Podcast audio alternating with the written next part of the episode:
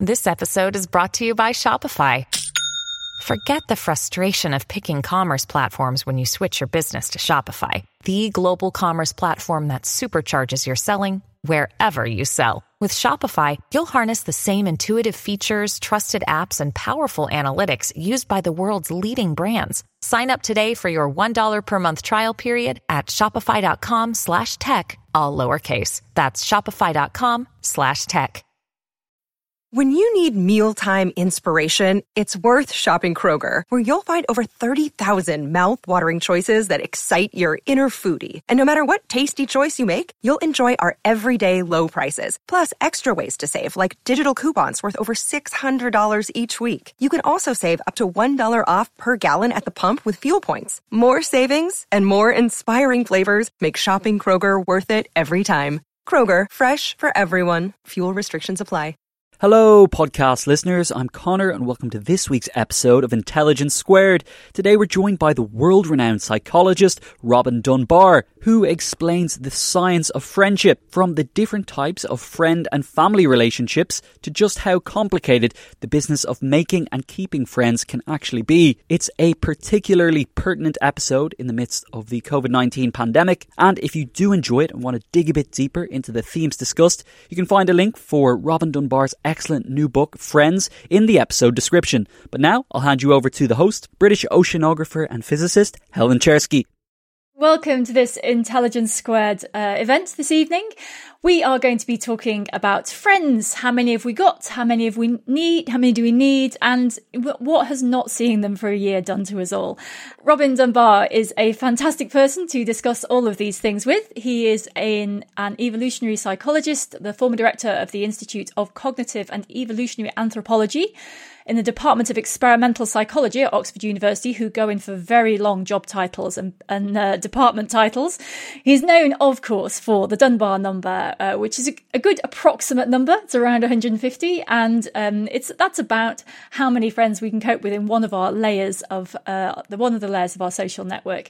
And his books include include How Many Friends Does One Person Need and Grooming, Gossip, and the Evolution of Language, which was described by Malcolm Gladwell as a marvelous work of popular science. And his latest book um, is right here for those who are looking at the video. So you can it's you can see it's called Friends: Understanding the Power of Our Most Important Relationships. So let's get going. So, Robin, of course, we're going to be talking mostly about the book, but it is, in the context of the last year, impossible not to discuss the consequences of COVID on our friendships as we're going along. So, I just wanted to start at the beginning. Like, how are you doing? How are your friends over the past year? How is how's your friendship social your your social network evolved over the past twelve months? I think it's probably stagnated completely. Actually. uh, the digital the digital media uh, are actually you know not bad really in terms of actually getting to keep up with people, but um, at the end of the day, there is nothing like being able to stare across the table at, in a pub and in, uh, uh, clap somebody around the shoulders. Face to face world is is best. There's no doubt about it. I'm, I'm sure lots of our audience uh, will agree with you. And has your research influenced the way you've dealt with COVID, or have you just been muddling along like the rest of us? I don't think I've had time to think about it actually. Writing too much while while I, I don't get interrupted. Fair enough. Well, I guess there's a lesson there. You know, friends friends are great, but uh, un- uninterrupted writing time is also very precious.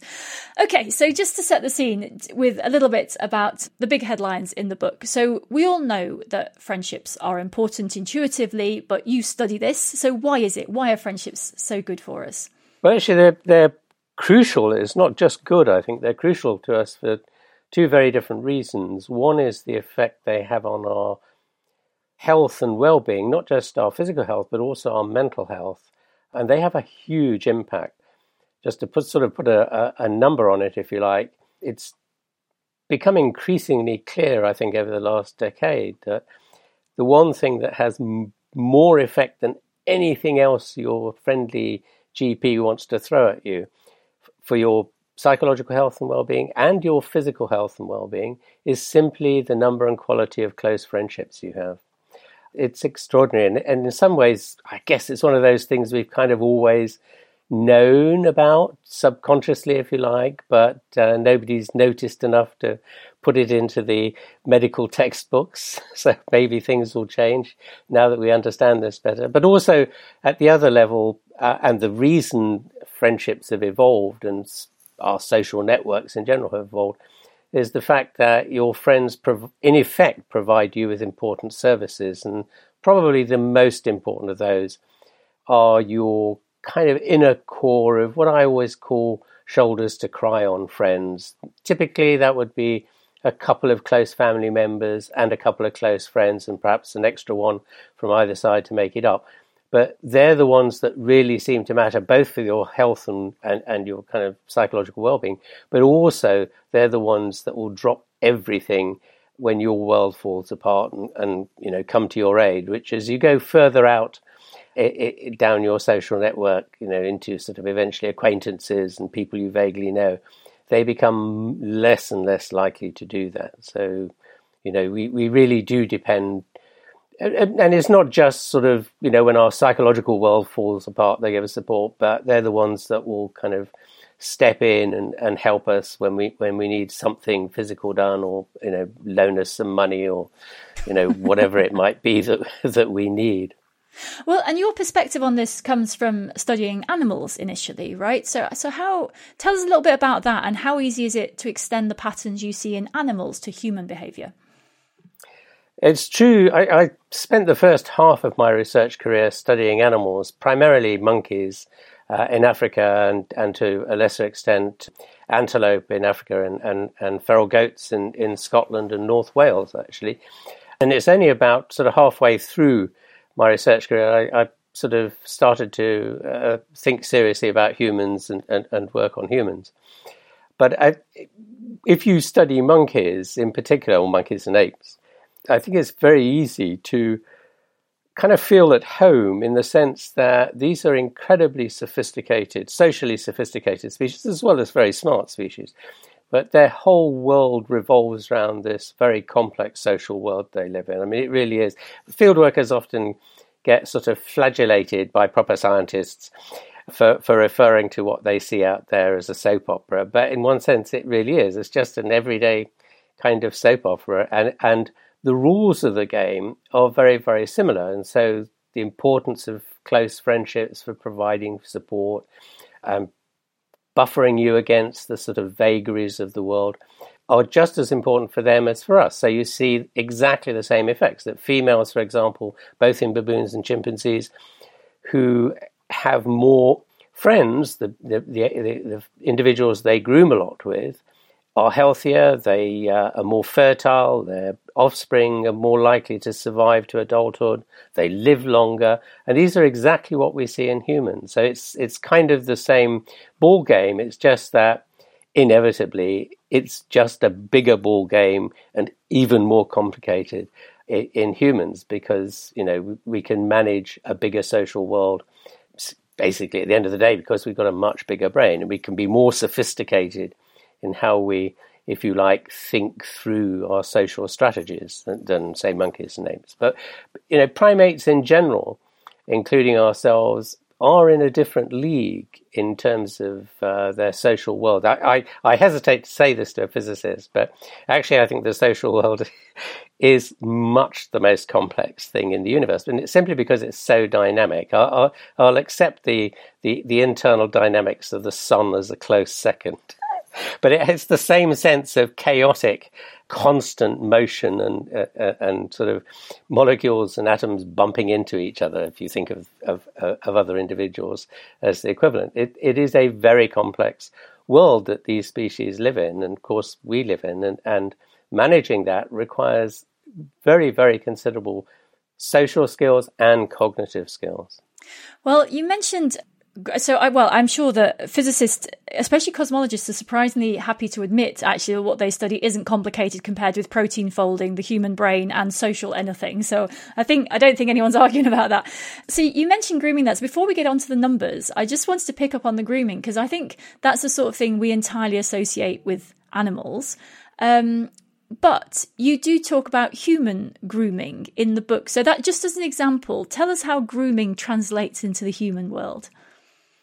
Okay, so monkeys and apes basically use grooming to create and maintain their friendships with each other. And, and some of these species spend an inordinate amount of their time engaged in this activity. So nominally, they're leafing through the fur, picking out bits of debris and stuff like that, and, uh, uh, uh and scabs and the like. And so it is providing a hygienic function. But they spend much, much more time than they need to just to do that, especially for the social species. So some of the most social species can spend up to a fifth of their entire day engaged in this activity. It's hugely costly to them. What it does is trigger a very specialized set of neurons that are in the hairy skin. The receptors sit at the base of the um, hair uh, uh, uh, follicles, as it were. And it, these these neurons go straight into the brain and trigger the release of endorphins in the brain. Now, endorphins are opiates. They're relate, chemically related to morphine. That's where the name comes from. In, endorphin is a contraction of endogenous morphine, meaning the brain's own morphine. They're part of the pain control system, but like morphine, and in fact, actually, they're 30 times more powerful as an analgesic, weight for weight, than morphine is. They're incredible little molecules. Um, but they get, create that same kind of sense of relaxation and all's well with the world and I'm at peace here that you get from any of the opiate drugs. The only difference is we don't get addicted to them, uh, at least not physiologically, because the you know they're there, the body's adapted to them, if you like.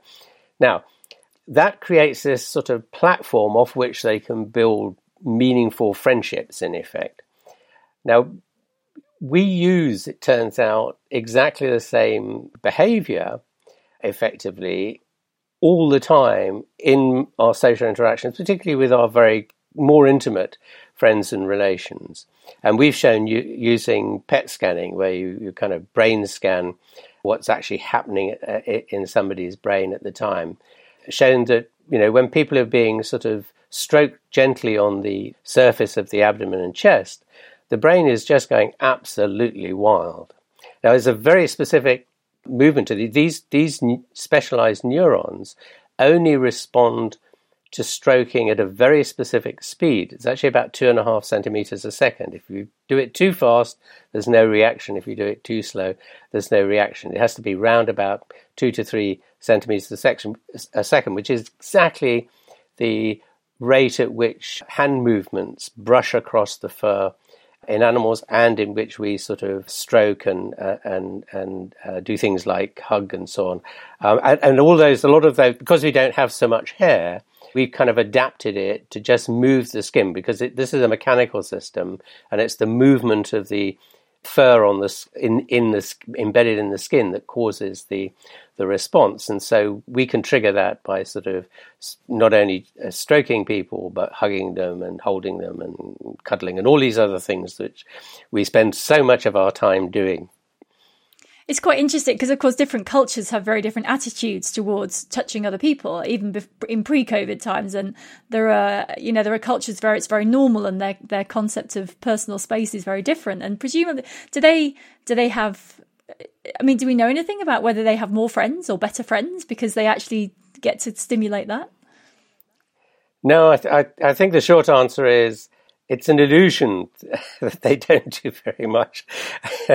I mean, I think probably the difference is, uh, I don't know, some cultures are kind of, if you like, more effusive in, in, in whom they'll sort of pat on the back and, and give a hug to or an air kiss to than others. That's probably fair dues. But uh, if you look at the patterns of where people are allowed to touch each other or be touched by somebody, they are very restricted in terms of the relationship. So the closer the relationship, the more of the body is permissible to be touched, as it were. Uh, but that pattern of, of where the, on the body you're allowed to touch people is pretty universal as far as we can see. I mean, we've we've sampled people from all over Europe, so the United Kingdom to Russia, east to west, and north to south, from uh, Finland to Italy, and we've sampled people in Japan as well who are supposedly notoriously non touchy feely. And the patterns you see is almost exactly the same. There are a few kind of blips here and there that are kind of peculiar to, to individual cultures, and some are more kind of touchy feely than others, not surprisingly. You know, the, the Brits are a bit less touchy feely and the Italians are a bit more. But the winners on all this, as the most touchy feely people in Europe, were the Finns of all people. Really? who always well, come across as very upright and staid. But you know, I, I'm I'm sure it has something to do with all this time spent in saunas, probably. but there we go. Um, it's it's interesting to it's interesting as a sort of how much of what we see matters. So so the, the next question that follows on from that, as a as a brief detour from what's in the book, is that of course many people this year have been you know they've lived by themselves so they may literally not have touched another person for a year or they you know or very very infrequently. What what does that do to you? Is there any evidence on what just not being touched might in you know in a friendly sort of all of those connections you were talking about what happens when you don't have that? I don't think it's very good for you is the short answer because one of the reason or the reason in large part that you get this health benefit, not just the psychological benefit, but the physiological health benefit, uh, is that endorphins, one of the things they seem to do is kind of tune the immune system. They trigger the release of natural killer cells, NK cells, which are part of the kind of white blood cell complex of the immune system, as it were. And natural killer cells target in particular viruses and also cancer cells. So they, you know, they're going around the body cleaning up the stuff that shouldn't be there, basically. So if you're not getting the endorphin hits, this is kind of probably not a good idea. Fortunately, all is not completely lost because one of the things we've managed to do in the course of our re- relatively recent evolution is find ways to trigger the endorphin system without physically having to touch somebody. Now, that's a consequence of the fact that grooming type mechanisms of social bonding, because they're so time expensive, and that's partly because the quality of a relationship depends on the time you invest in it. That's true for us and monkeys, but for them, it's face to face stuff. And grooming is a one on one activity. You know, it really is for them and for us. I always challenge people to prove me wrong by going and um, try and cuddling two people in the back row of the cinema at the same time. And I'll, I'll give you six and a half minutes before one of them work, walks out through not having enough attention paid. I'm pretty sure I've you seen know, my sister uh, cuddle six puppies at a time, but it might be a ah. different thing.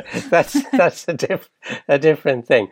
But it, it's a very, you know, grooming, it, it, physical touch is a very intimate activity, which is why, of course, we don't like being touched with strangers. You know, all all cultures in our sample around Europe and the Japanese will only allow strangers to to touch their hands. That's why we handshake with people, because it's sort of close enough to say I'm being sort of friendly, but distant enough not to be too intimate. It's about as right. far away as you can get. And now so, we've invented a new one, which is the elbows. yes, which is I have to say is not going to survive. There's no way that's going to work. Um, well, let's perhaps uh, let's just but, move on because I'd like to keep moving on just a little bit because we, have barely even scratched the surface so far. Let's get on to the numbers a little bit. So, of course, yep, okay. you know the these there's various qualities of friendship. That's what you describe in your book. And there are these numbers that seem to be surprisingly robust. And I think it's important to note this because I think quite often when numbers are kind of banded around, especially in social sciences, it tends to be one or two studies and it sort of looked like that number. But these seem to be quite robust numbers. So tell us a little bit, a little bit about the, the hierarchical structure and what those numbers are. Okay, so if if you look at how often people talk or, or, or, or engage face to face with their friends and extended family, what you find is that you can kind of string everybody out from the person you devote most time to to the person you devote least time to. But actually, it's not a sort of simple line of declining contact. It's rather bumpy, and those bumps occur in very specific places which cause your social network, the sort of collection of friends and extended family you have to look like a set of ripples on a pond, if you like, where a stone has been thrown in. Think of yourself as the stone, right in the center. You're surrounded by these ripples which go further and further out. And, and in fact, the analogy is quite good because the innermost ripples are usually a bit higher and the outermost ripples are sort of getting towards flat as the energy dissipates. So the, the, the innermost layer, you know, are, are the ones you devote most time to. In fact, you devote 40% of your total social effort to that inner core of just five people. And then beyond that, you sort of titrate your time according to the value of the relationships in many ways. And you, you end up with these quite distinct layers. And the layers count cumulatively. So each layer includes the layer inside it.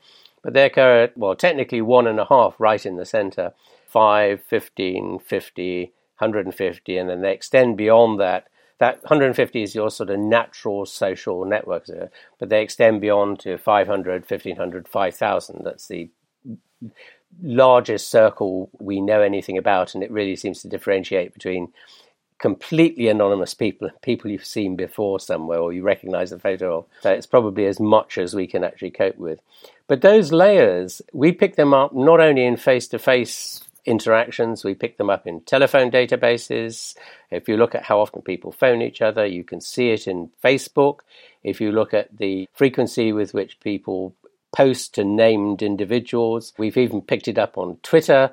Heaven forfend, I, I cannot imagine what that that means about the social life of the Twitterati. These are the people following Twitter accounts talking to each other within the Twitter environment, as it were, rather than the Twitter account owners.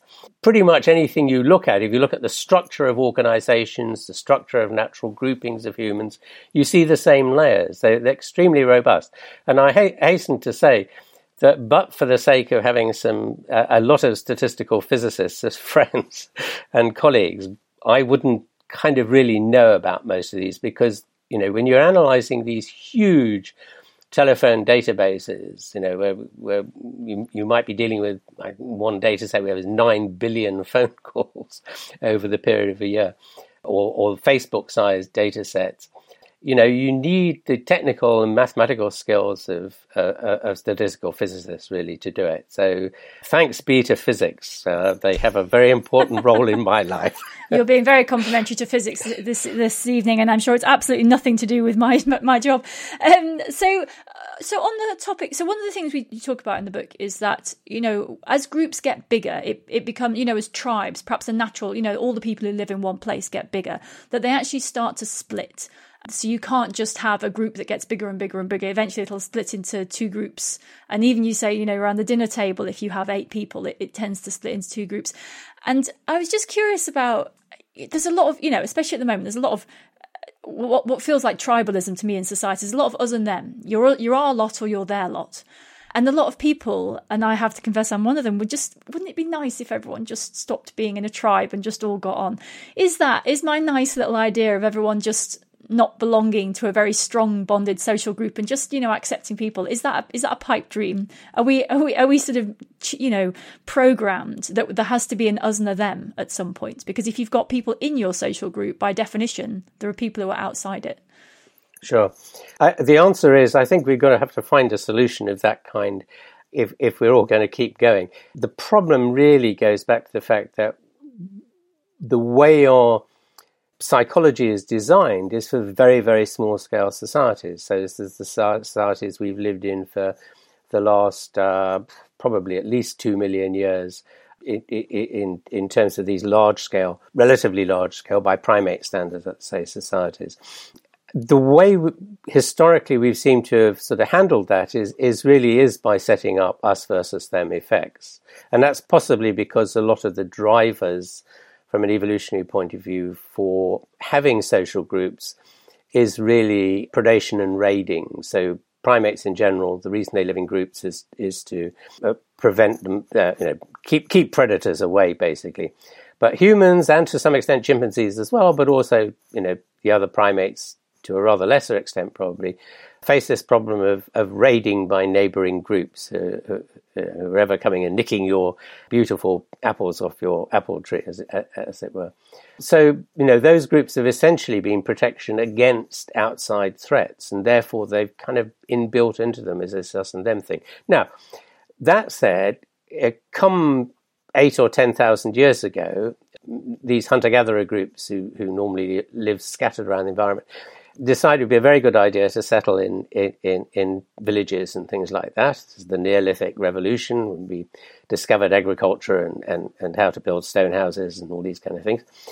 Uh, the problem with that is you then had everybody crowded together, and particularly once villages became towns and you perhaps had several thousand people living together. You, you know, just the it's a sort of generic mammalian problem. Well, birds probably suffer from it too. You know, you keep bumping into people all the time, and it just gets irritating. So, you know, little sort of fights develop and things like that. So you have to have some mechanism to hold the lid on that, or people had to find some mechanism to hold the lid on that. And what seems to have happened in the Neolithic? So we're only talking about the last eight or ten thousand years at most. This is history, basically. This is not sort of evolution in the longer term. This is just history. Is is we've found ways of sort of solving that problem, and and what that solution has come down to is using some of the mechanisms we use for building friendships to create mega groups. So we create friendships partly, obviously, through all this grooming stuff, but we also do it at a cognitive level, a psychological level, whereby we look for people who are rather similar to us, the so called homophily effect, which is why we get these echo chamber effects and, and we tend to like people and spend, want to spend most time with people who are similar to us and a whole tranche of, in particular, cultural dimensions, which we call the seven pillars of friendship. And these are things like shared interests and, you know, shared moral views and shared sense of humor, shared musical tastes, and so on and so forth. And it turns out that we're very good at building kind of mega communities out of one single dimension. So normally, with your nearest and dearest, you'd perhaps share six or seven of these seven pillars uh, with them. So, if you like to think of them as sort of a, a, supermarket barcode of your kind of interests in life and, and so on, on on your forehead, or except that you speak them, obviously. But uh, you know, sort of when you get down to the the nether reason, regions of your social network, you might only share one or two. But being able to take one of those as the basis for creating friendships with what amount of friendships with strangers seems to be a skill that we've managed to develop quite effectively. So this is the thing where you know if someone supports the same football team, football team, or they play the yeah. same sport, or it's that sort yeah. of thing. That that is enough. That yes. we're we're already sort of automatically yep. on the same side. We've we've got a shortcut. Yep. Absolutely, and it, that's exactly what it is. It's a shortcut through get having to get to know them better. Paradoxically, though, the one thing that seems to be particularly good at sort of creating a sense of bondedness with a complete stranger is your musical tastes. If they like the same music as you, boy, you're onto something good here. So, so I'm rather worried now. I'm going to go around and check, this... check around all my close friends to see if they share. I don't actually know for some of them whether they share my taste in music. But just before we get to the questions, I've got one other question for you, Robin, which is which is about the effect of gender. So you talk quite a lot later in the book about uh, gender in the you know friendships in the context of gender, both uh, romantic relationships and platonic friendships. I have to mm-hmm. say, you don't seem to have a lot of truck with the difference between nurture and nature, the, the effect of nurture and nature on these friendships. You you fall quite heavily on the the nature side of why men and women might behave in these ways. I, I was very curious about that. How how much does nurture have a role in these friendships? Like you know the, the gender relationships. What evidence is there that the you know these gendered behaviors these i mean they're stereotypes almost in our society. How much is it a learned behavior and how much is it innate? I think you have to i mean there is no such thing as anything that's wholly uh, innate and wholly learned in the biological world. You know the biological world is is a very intricate interaction between these two components as it were. That said of course the, if you like uh, the proportions are going to vary, and they'll vary for different things. I mean, there are some things over which we have no environmental control at all, and that, for example, is uh, the classic one would be you, the color of your eyes. You either have the gene for blue eyes or you have the gene for brown eyes, and effectively that's that. The more social it gets, the more scope and in, there is for le- learning, and the more important learning actually is. So, you know, the, the, this very complex social world in which we live simply couldn't be regulated by wholly genetically determined behavior. It's it's far too complex and, and dynamic. It's just constantly changing. So we have to learn those skills, and it takes us probably 25 years, the first 25 years of life, to really learn the skills uh, for handling the social world to adult standards, if you like. Now, that said, that learning is operating on a kind of template which is set up by the genes. And that's where these differences between the two sexes come into play. They really have much to do with the style and nature uh, of friendships. Women's friendships seem to be much more intimate. And this is not just my uh, uh work uh, that, that, that, we've come up against this. You know, most of the people that work on friendship just hit their heads straight into it the moment they they start uh, observing friendship. Really, you also see exactly the same differences between the sexes in in all the higher primates, the monkeys and and the apes. It seems to be very very deeply embedded, and but but the difference is kind of in the kind of intensity of relationships. So at some level, women have much more intense relationships than than men do. Men, men's friendships seem to be rather casual, uh, and this affects the structure of their social networks in quite important ways. And and a lot of those components you can track right the way through life. You can right the way from age five to age eighty-five. You see exactly the same patterns in in who people are fr- friends with. It just doesn't change. So you know the, the it's not so much that there is a kind of enormous rift, as it were, but the the the the, the kind of fundamental underpinnings, the, the the template on which the social world is based, is partitioned quite radically in these two ways, and that's primarily because the two sexes have different reproductive objectives. That's in term, evolutionary terms, that's really what it comes down to, and you can see that being played out all the way through the mammals and the birds and, and practically everybody else as well. Well, let's move on to some questions from the audience who have been uh, very active. We've got lots of questions, but audience, keep asking your questions. So, just to pick up on that last point or to follow on from it, there's one here. Do you think society values romantic relationships more than friendships? And perhaps by implication, should it?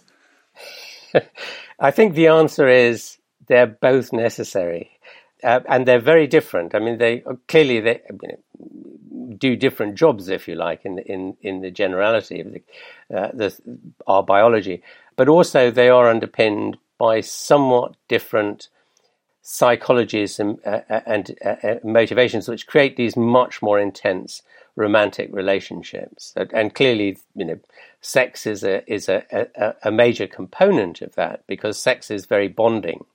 So, it, you know, aside from its obvious reproductive function, sex itself triggers a lot of the endorphin systems as well as other neuropeptides in the brain, which are create these very, very intense bonds. I don't think there's anything that comes close to that short of the mother baby relationship. And, and, and that really does seem to be in a different league to the father baby relationship. It's much, much more intense and intimate. Now, I think people, I think there is evidence on that changing recently, right? I definitely see, you know, that, all these dads who are suddenly able to stay at home are finding that they can have a different relationship with their children. They, oh, they can, they can, but it's not the same quality of relationship. I mean, it really is very different. And I think the problem is, the two sexes do not know what it's actually like to be the other sex. It's actually quite, you know, it doesn't very often happen, if you like, that you can you can actually get inside other people's minds. Hard enough getting inside, you know, uh, you know, uh, the mind of somebody who, who who's sort of in your little cluster, as it were. Never mind getting inside the, the, the mind of of the two sexes. But the the the key really is is how romantic relationships differ from close friendships. Now you get a phenomenon in in women in general called a best friend forever, which in many ways parallels that kind of intense intimacy, but without the sex, sexual component to it. And uh, there is no strong evidence to suggest that that happens in men. You can ask a bloke, you know, do you have a best friend? He'll go, oh, yeah, it's Pete. But if Pete moves away, you know, it's out of sight, out of mind most of the time. Well, one day if I'm up there, I'll drop in and say hello. What I'll do is simply find somebody else to go and do whatever the activity that he used to do with Pete. And this is because the underpinnings of how relationships are built are different between the two sexes. It really does depend crucially on conversation in women. Whereas conversation has zero effect, absolutely zero effect on the quality and, and the future stability of men men's relationships. What's important is is doing stuff together, is doing an activity. It's much more act- activity based, as it were, in the case of men. Uh, much well, I'm, much I'm more sure conversation based in, in women. I'm sure I'm sure there'll be more questions on that. But in the meantime, just picking up on the point you said there actually about the uh, the mother baby or father baby relationship, can or should parents and children be friends with each other? That's next on our question list. It sounds like a loaded that, question to me, but do your best. that that's the uh, uh, uh sixty-four thousand dollar question that's been asked since time immemorial. I should say. Uh, the answer is, of course, they can do. And sometimes they are. I mean, you often hear somebody saying, you know, my mum or maybe my dad is my best friend. Uh, and that's perfectly feasible because you can have a particularly close relationship with, with, with a parent or, or an offspring and they can be in your kind of inner core of five. But they're no more likely to be best friends, I think, than any kind of other random person that you might spend time with, in the sense that um, their position on the seven pillars of friendship may actually be somewhat different to yours, and therefore you don't always hit it off with them. And one of the paradoxes that we found in our research is that people are surprisingly often likely to have catastrophic breakdowns of relationships with close family members, parents, parents with offspring, offspring with their siblings, which is kind of worrying in a way because you know these are the one group of people who are going to drop everything to come to your aid in time of need. You know, I mean, they are the cavalry that are going to come over the hill. Nobody else is going to be willing to put themselves out. So, you know, you you really don't want not to have a reasonable working relationship with them, a reasonable friendship, as it were, because the, the cost to you in the long run is is going to be very high. And yet, well, that's actually oh, well, that actually takes us to the next question very nicely. Sorry to interrupt. We've got a lot of questions, um, but audience keep asking. So the next question uh, for you is why do friendships end? Oh, yes. Uh, usually, it's a breakdown of trust, and and here is the problem with close relationships, both very close friendships, romantic relationships, and very close family relationships. Because what seems to happen is we trade on the relationship rather a lot after a while. It, you know, we sort of expect them to do things. So, uh, and that's because we're very forgiving of those relationships. You know, so you know, if if I stand you up, having invited you out for a drink if and when we can ever get to the pubs again, you know, you probably just go, "Oh, goodness sakes, I'm not, I'm not even going to contact uh, contact him again." You know, it's not worth it, and and the cost to you is is is small. With close family relationships, we tend to be much more forgiving and say, "Oh, well, never mind. You know, we'll we'll find another time." Now, the problem is if those little breaches of trust keep happening, it, it builds up and builds up and builds up to the point where it just collapses catastrophically. And those relationships breakdowns are extremely difficult to repair. This is where you get deathbed reconciliations, the last opportunity, as it were. And it seems to happen surprisingly often. So, in the end, it's all about sort of uh, people just trading too much on the generosity of, of the partner things like what becomes important is things like stealing money or or or, or um, you know taking things from uh, a family member or a friend um, that that they value and, and and those primarily those kinds of things which are you know major breaches of trust in effect the events calendar is filling up here at Intelligence Squared, and to create each one, we obviously rely on some brilliant guests and onstage talent. But behind the scenes, there's also a producer, a production team, and the budget in the mix too. You've got to keep an eye on all of that stuff in one place. NetSuite is the number one cloud financial system, bringing accounting, financial management, inventory, and HR into one platform, slashing manual tasks and errors. And you can cut the cost of maintaining multiple systems because it's super easy to get started. NetSuite exists in the cloud, you see, no hardware needed. So you're cutting IT costs too. That's why over 37,000 companies have already made the move. And now, by popular demand, NetSuite has extended its one of a kind flexible financing program for a few more weeks. Head to netsuite.com slash squared. That's netsuite.com slash squared. netsuite.com slash squared. This show is sponsored by BetterHelp because whether you're thinking about challenges big or small, let's not dress it up. Life can be pretty stressful, so it's healthy to have a place to discuss those thoughts and share what's on your mind. Therapy is a safe space to get things off your chest and to figure out how to work through whatever's weighing you down. We've heard from plenty of the biggest thinkers on psychology and wellness on this podcast, and it's clear that therapy doesn't always have to be solely about addressing some big scary trauma. It could just be a way to learn a few new coping skills and empower you to become the best version of yourself. So if you're thinking of starting therapy, give BetterHelp a try. It's entirely online, designed to be convenient, flexible, and suited to your schedule. Just fill out a brief questionnaire to get matched with a licensed therapist and switch therapists anytime with no additional charge. Get it off your chest with BetterHelp. Visit betterhelp.com slash intelligence today to get 10% off your first month. That's betterhelp, H-E-L-P dot com slash intelligence. So next up, Robin, possibly especially relevant this year, are there any substitutes for physical touch in these in building friendships, and are there other possibilities? Can can we replace physical touch? Ah, well, now this is this is where we get into how we've managed to get over the limitations of grooming, because grooming, as I was explaining earlier, being so intimate, places a really tight limit on the number of people you can go round grooming with. And that limit is at about 50 in, in monkeys and apes, and it probably is for about us too. And at, while, while our ancestors were trying to push our community sizes up towards the 150 ish that we have now, uh, in order to break through that glass ceiling at 50, they had to find other ways to trigger the bonding system that didn't involve physical touch. And, and really, what it boiled down to is being able to groom virtually with several individuals simultaneously. Now, the way we've done that in successively seems to have been to exploit laughter, which is extremely good at triggering the endorphin system, singing and dancing. The rituals of religion are extremely good, although they often involve things like, like singing and, and, and dancing and so on.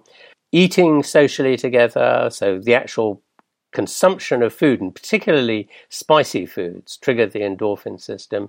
Drinking alcohol together, or, or perhaps other kind of um, spicy drinks such as coffee, you know, which sort of give you a, a, a hit. We probably get an endorphin hit out of that.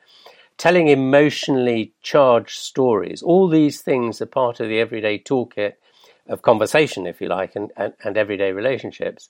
they all trigger the endorphin system. They all bond people. So we've we've had people watch a sort of extremely tragic film, you know, almost Shakespearean tragedy film, and uh, measured both their endorphin release as a consequence of watching this film and their bonding to a, an audience of strangers. And you can just see their increase in the sense of fellow feeling that they have with the other people they do it with. So we can do all these things without having to touch people. And of course, we do them you know every day in our normal relationships.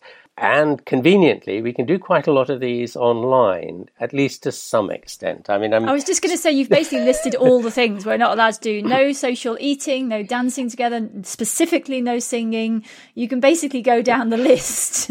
And yes yes. like everything's I know, know. No yes. this year. This is why i say said at the beginning that um, you know lockdown wasn't very good for you. But there, you know, we don't have a choice. I mean, that, that, that's how life is, as they say at the moment. But but the point is that most of those you can kind of have a go at online. I grant you that that dancing probably doesn't work on Zoom, uh, but you know, if you've got a good person, you know, a sort of Gareth Malone, you know, that probably works better than anything else. And of course, what, that's what a lot of choirs have done. They've just gone and done it all on Zoom. They get the same cake. You can have sort of people have meals together, obviously, and they'll have a drink together on Zoom. I'm still kind of not 100% convinced that it's as good as being able to sit across the table and stare into the whites of somebody's eyes to do it. I was uh, completely uh, mystified by that. I did not understand when everyone's like, oh, we'll have dinner together on Zoom. It's like, why not just have a chat? Have your dinner yes. beforehand and then have a chat. But perhaps in this context, maybe there is some, some sense to it. Well, yes. I, I mean, I think it sort of works, but I, I don't, I just don't think it, it, it works in the same league as being able to you know, reach across the table and, and pat somebody on share. the shoulder. You can't share. That's right. You? And you can't yeah. share, you know, the sort of the platters, as it were. Well, let's move on. So we've got another question here from Albert. So this is a good one, and you do address it in the book. Albert wants to know about the correlation between age and the ability to form friendships, and what you know why why is there a, a connection between age and new friendships? And he also, I assume it's he, says at the end, I've personally found there to be a negative correlation. um, which is diplomatic, I guess. Yes, well, it's getting very close to home. so, what happens um, as we age? Go on. Yes. yes. So, actually, you can think of this really as a sort of arc uh, that you start out at birth, and it's an arc which involves these circles. So, we do seem to acquire the circles of friendship as complete circles, as it were, over time, and correspondingly we lose them as we age. But the, the arc looks something like this. You start out with as that, in, a, in a core of about one and a half, who obviously your parents, as it were. Um, by about five, you can sort of breach the, the, the five threshold, and then as you age, you can sort of accrete the various layers as your social and cognitive skills are developing and you can handle them. Then what seems to happen is in the late teenage, early 20s, you kind of overshoot, as it were. They, they commonly get up to about, in terms of face to face and meaningful friendships, round about 200, 250 people. And then it's sort of, uh, by the 30s, it will cut down and drop to about 150, which is the sort of obviously there's very individuals vary around these numbers, but these are the average numbers. Uh, from about the 30s through to perhaps the, the late 60s, it's very stable at about 150. And then you go into this sort of period of terminal, I'm afraid, decline from perhaps 65, 70 onwards, where you gradually lose the layers and end up, if you live long enough, back at one and a half again. Now, that's a consequence at that end of losing people in, in, in, your sort of layers dying or maybe even moving away or becoming unavailable for other reasons. And if you were in your 20 somethings or, or, or, teenager, if somebody moved away like that, you would simply replace them with somebody else. You, you would go to the usual venues that, that where you meet people and, and you would find somebody else to add in and replace the missing person. I think what happens when you get to, or at least the general sense, in the literature is when uh, because we've only done a small amount on on on on this aspect of it. Once you get to the older age, you just no longer have the motivation and the energy to get up and go to places where you're going to meet new people to fill it, eh, and also you're kind of not sure what people talk about anymore. You know, sort of if they're younger than you or, or, or, complete strangers, You've sort of built up this cozy little world which has been very stable in the latter decades of your life, and and and you're kind of embedded so much within that you you're probably less well engaged with the wider community than than you would be when you're younger. So you kind of don't you're not sure about going to you know clubs or whatever where you would sort of stick out like a sore thumb anyway and be you don't know how to ask, invite a conversation. What kind of conversation do you have? What do you want to talk about? So it's so not necessarily that these... you can't form friendships. It's more that the, you know just... there are fewer opportunities, yeah. and you're yeah. and you're possibly a bit fussier about. I mean, that, that's Certainly. that's anecdotal entirely, but I think people spot what they want in a friend yeah. quite quickly well, when they're well. This is yeah. Well, I think this is what happens in this sort of overshoot in in the late teens, early twenties is that we kind of look at it as uh, younger people being careful shoppers. You know, they're checking around all the supermarkets to see what's available out there in terms of the possibilities for finding good friends and romantic partners and and all that kind of thing. And that uh, you know, once they've had a look at what the market looks like, then they start to narrow down in their thirties. Of course, the other big thing that uh, rather forces this. Um, narrowing down is if you reproduce. Uh, and as all those who have um, young children will remember, you know, babies and social life on the whole not compatible. utterly incompatible. it well, takes a long time to emerge from it. Let's move on to a question that follows on. It's just an interesting one. So there's no name attached to it, but if if men's friendships are largely activity based and women's friendships are largely conversation based, can men and women truly be friends if the differences are so stark? And I have to say here that I've some of my best friends are male, and I've mm-hmm. never noticed that. But maybe I, that's obviously one small data point. So how does this work? If the if the friendships work in different ways, how can they be friends? A, a, lot of that will depend on the particular personalities and psychological styles of the individuals concerned. So, you know, obviously, you know, uh, uh, men and women are not two completely different kinds. They overlap an enormous amount. So it's a bit like stature. On average, men are taller than women, but you know, not not all men are taller than all women by a, a, a long way. So it's the same with all these personality things. Now, it's personality kind of uh, and and the seven pillars and these other things which tend to be important. So one one where, area where that's reflected is in women's best friends forever. About eight, it, certainly in our sample anyway, eighty five percent of women's best friends forever will be another uh, woman, right? It's the best girlfriend, but about fifteen percent will be male. And as far as we know, they kind of work all right. There is another aspect to this, and this c- comes back to the greater social skills and cognitive social skills of women.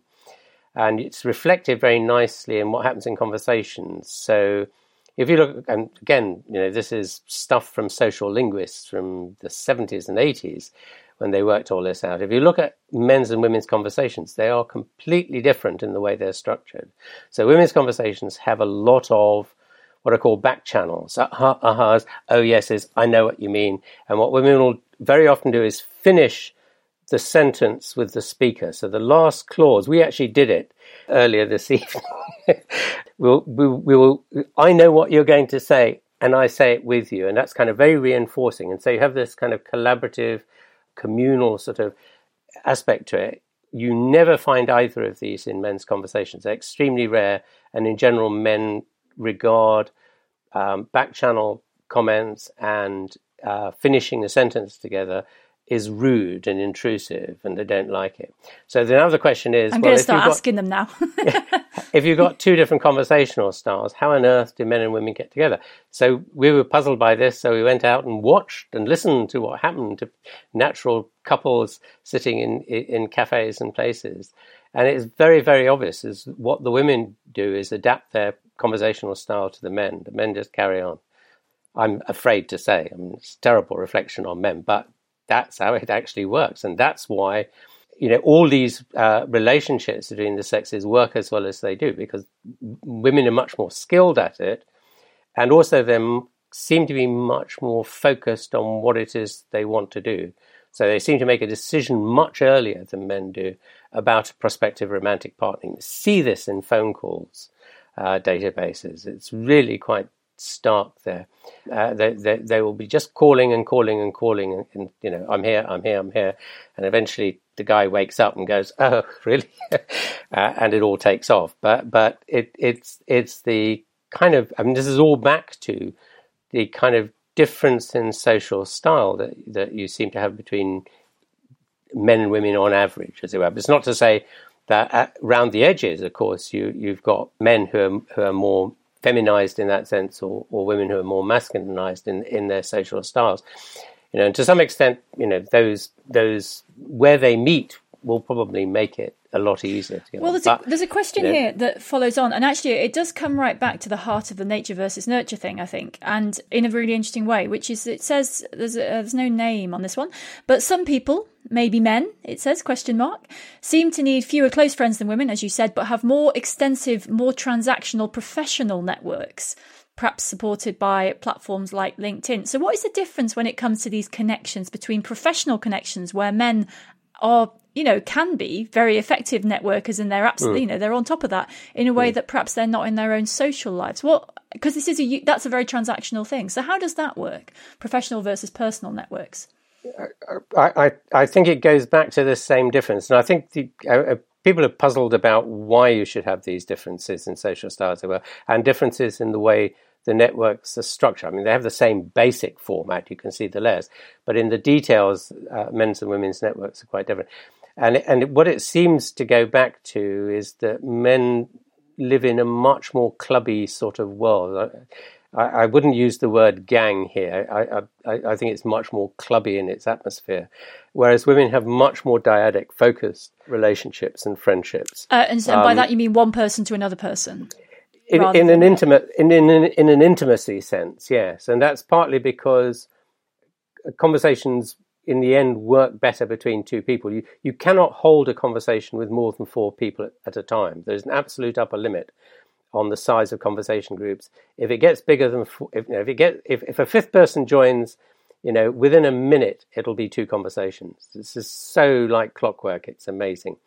Um, uh, you can see it happening before you if you you know in a pub or well pubs are a bit noisy usually, but you know in a reception or something like that, you can just see it see it see this effect happening. So you can't have more than four people in a conversation, and probably most will be just two people or maybe three people.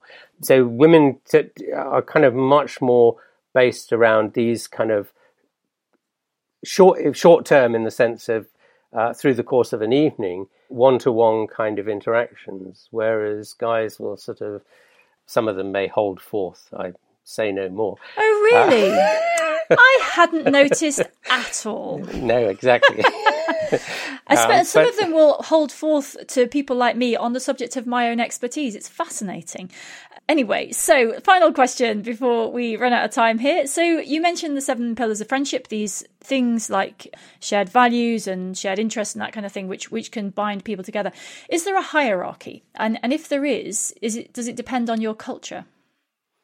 No, because the, the at least at one level, the seven pillars of friendship seem to be what economists would call substitutable. In other words, a three pillar friendship can have any three pillars and it will be just as good as a, a three three pillar friendship with completely different set of three pillars.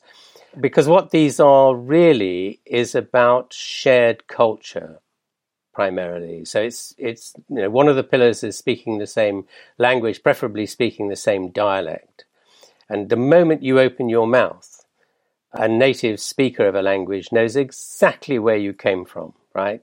And in the 70s, the social linguist told us you can place a person's birthplace to within 25 miles, roughly, I have um, had personal experience of that actually. I once sat down at dinner uh, when I was at university at Cambridge, and the guy opposite me didn't speak for all of the starter, and he looked up and he said the name of the town that I was born in from my accent. I was really impressed. no, it's right. And so I'm yes, told, that is, I believe that. I'm told by you know I, I, wondered if it was just an English thing because you know we have so many regional dialects, and, uh, uh, but I was told by French and German colleagues that no, no, you could do it, do it there just as easily too. So I think it's just you know it's the size of the language group that that that, that we live in just marks you out, and it marks you out as I know where you're from, you're one of mine, or you're not. You know, I, I don't have to know more than that. But so do most of the pillars. You know, they're things we are socialized into. It's it's what we learn.